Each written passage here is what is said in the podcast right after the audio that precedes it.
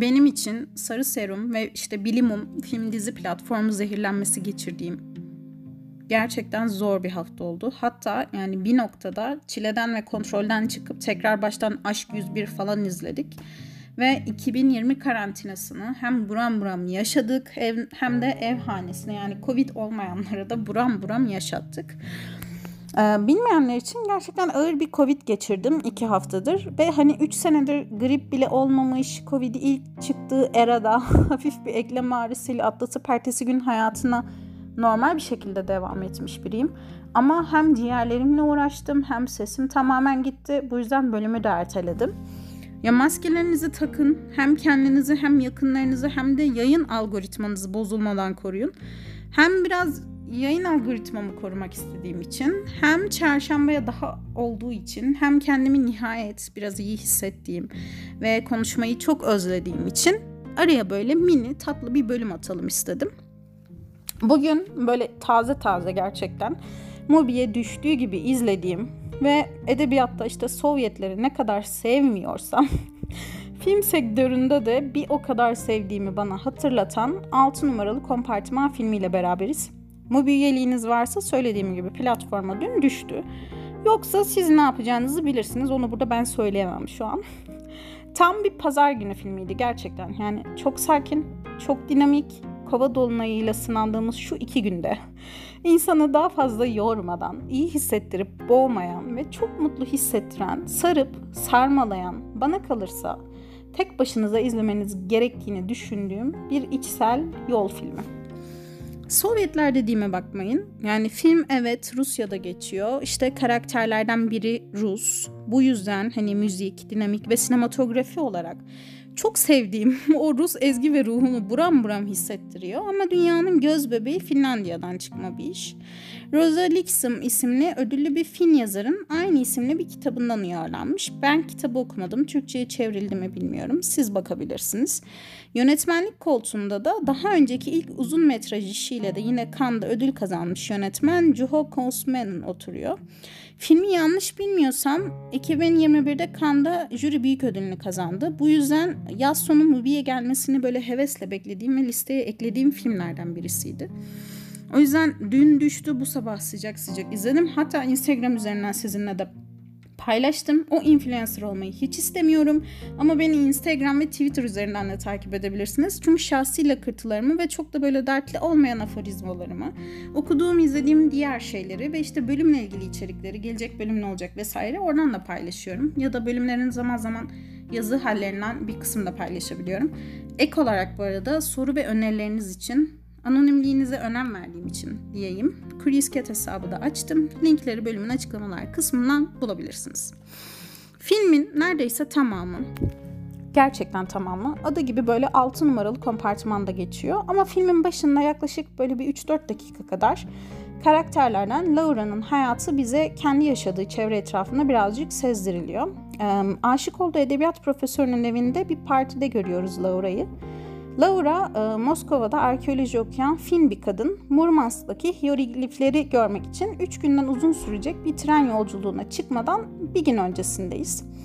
Aslında Profesörü Irina'nın da başlangıçta onunla gelmesi gerekiyor ama işi çıktığı için, sözde tırnak içinde, kendi biletini iptal ediyor. Böylece Laura aslında bir yabancıyla aynı kompartmanı paylaşacağı için zaten böyle sıkıntılı bir halde ve işte bulunduğu parti böyle yazar isimleri ve okumadığı kitapların havada uçuştuğu son derece entel dantel insanlar ve özenilesi hayatlarla bezenmiş Laura'nın kendisini çok huzursuz ve yetersiz hatta kötü hissettiği ama kendisine bile söylemediği bir parti. İmrendiği ya da sevdiği şey profesörün kendisi değil aslında.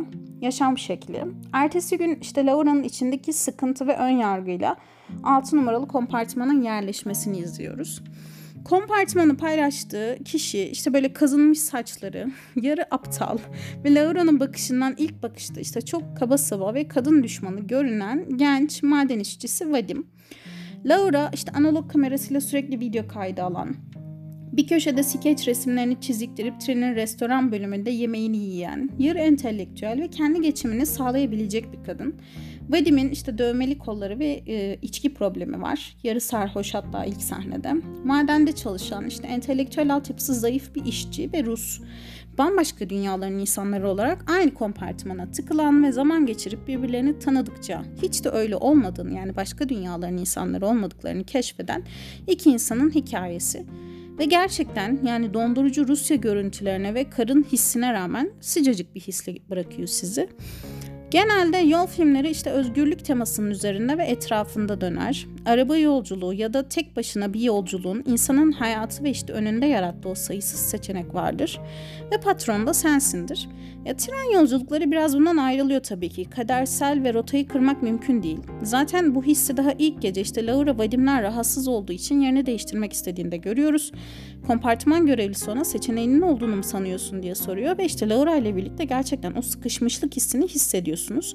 Hatta Saint Petersburg'da inip ilk trenle Moskova'ya dönmeyi bile düşünüyor ama orada aradığı Irina'nın isteksiz tavırları onu durduruyor. Filmin zaten bu sahneden itibaren e, Laura'nın bakış açısıyla birlikte değişmeye başladığını görüyorsunuz.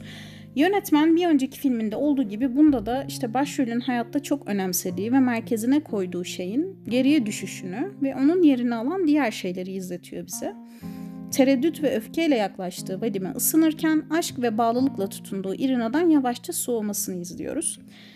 Şimdi dürüst olursam yani karakterlerin çok derin işlendiğini ve arka plan hikayelerinin yeterince gördüğümüzü tabii ki söyleyemem. Ama bu bağlamda zaten hani filmin çıkış noktasına da selam çakılmış olmuş bir yandan.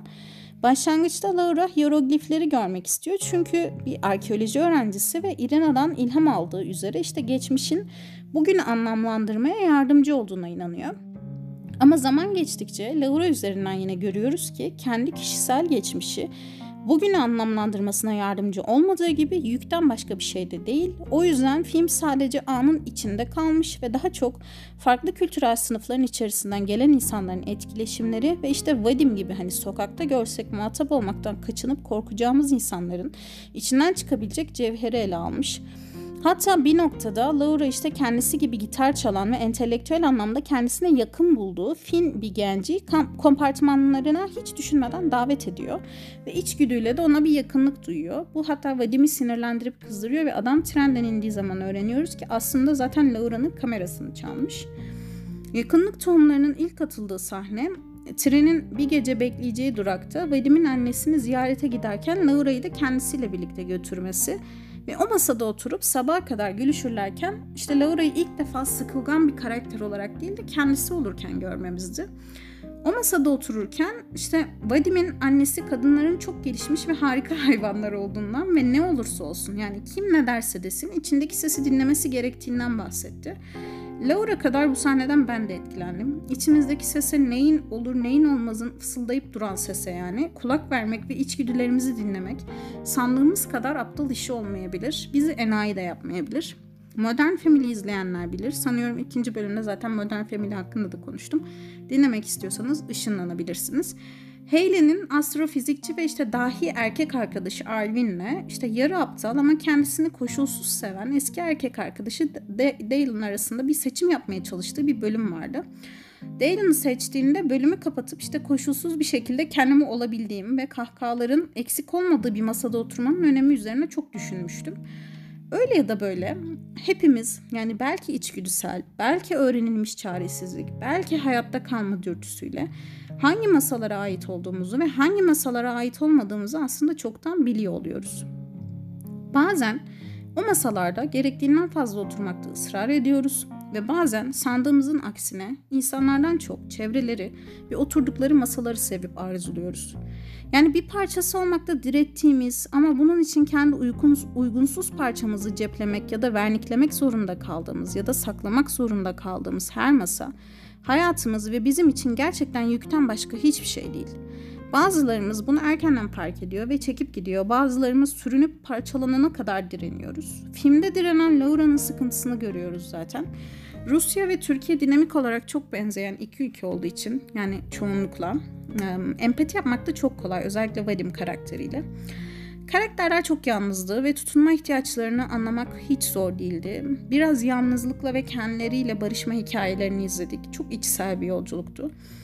Mecburiyet hissinden aralarındaki sıcaklık, vardığın yer, nihayet karın içinde güç bela, neredeyse kan kusarak birlikte hieroglifleri görmeleri.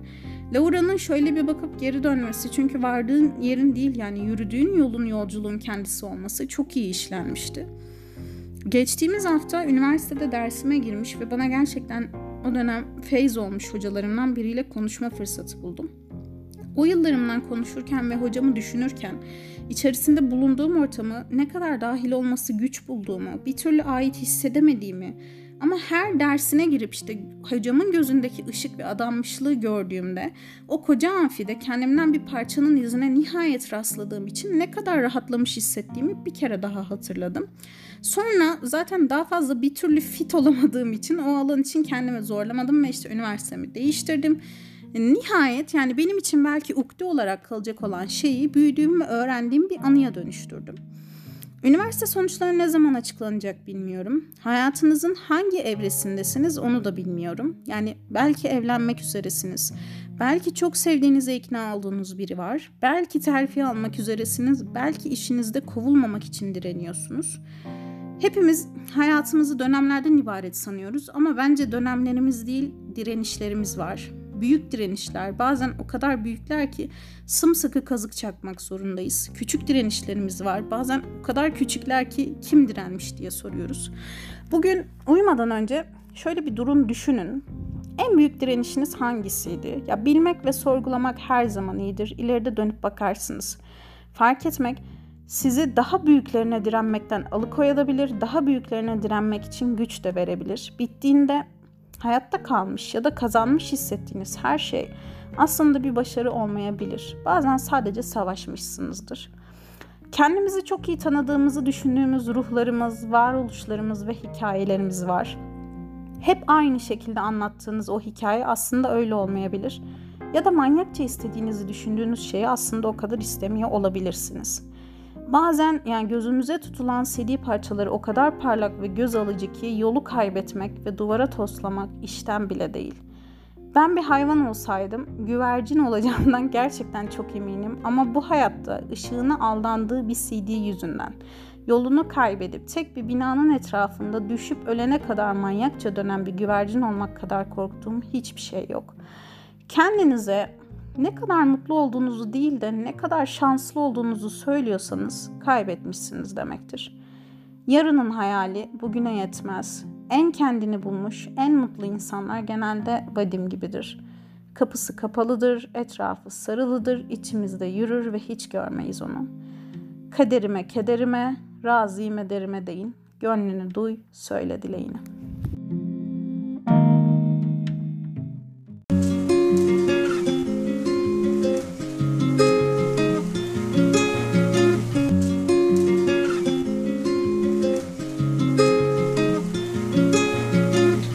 should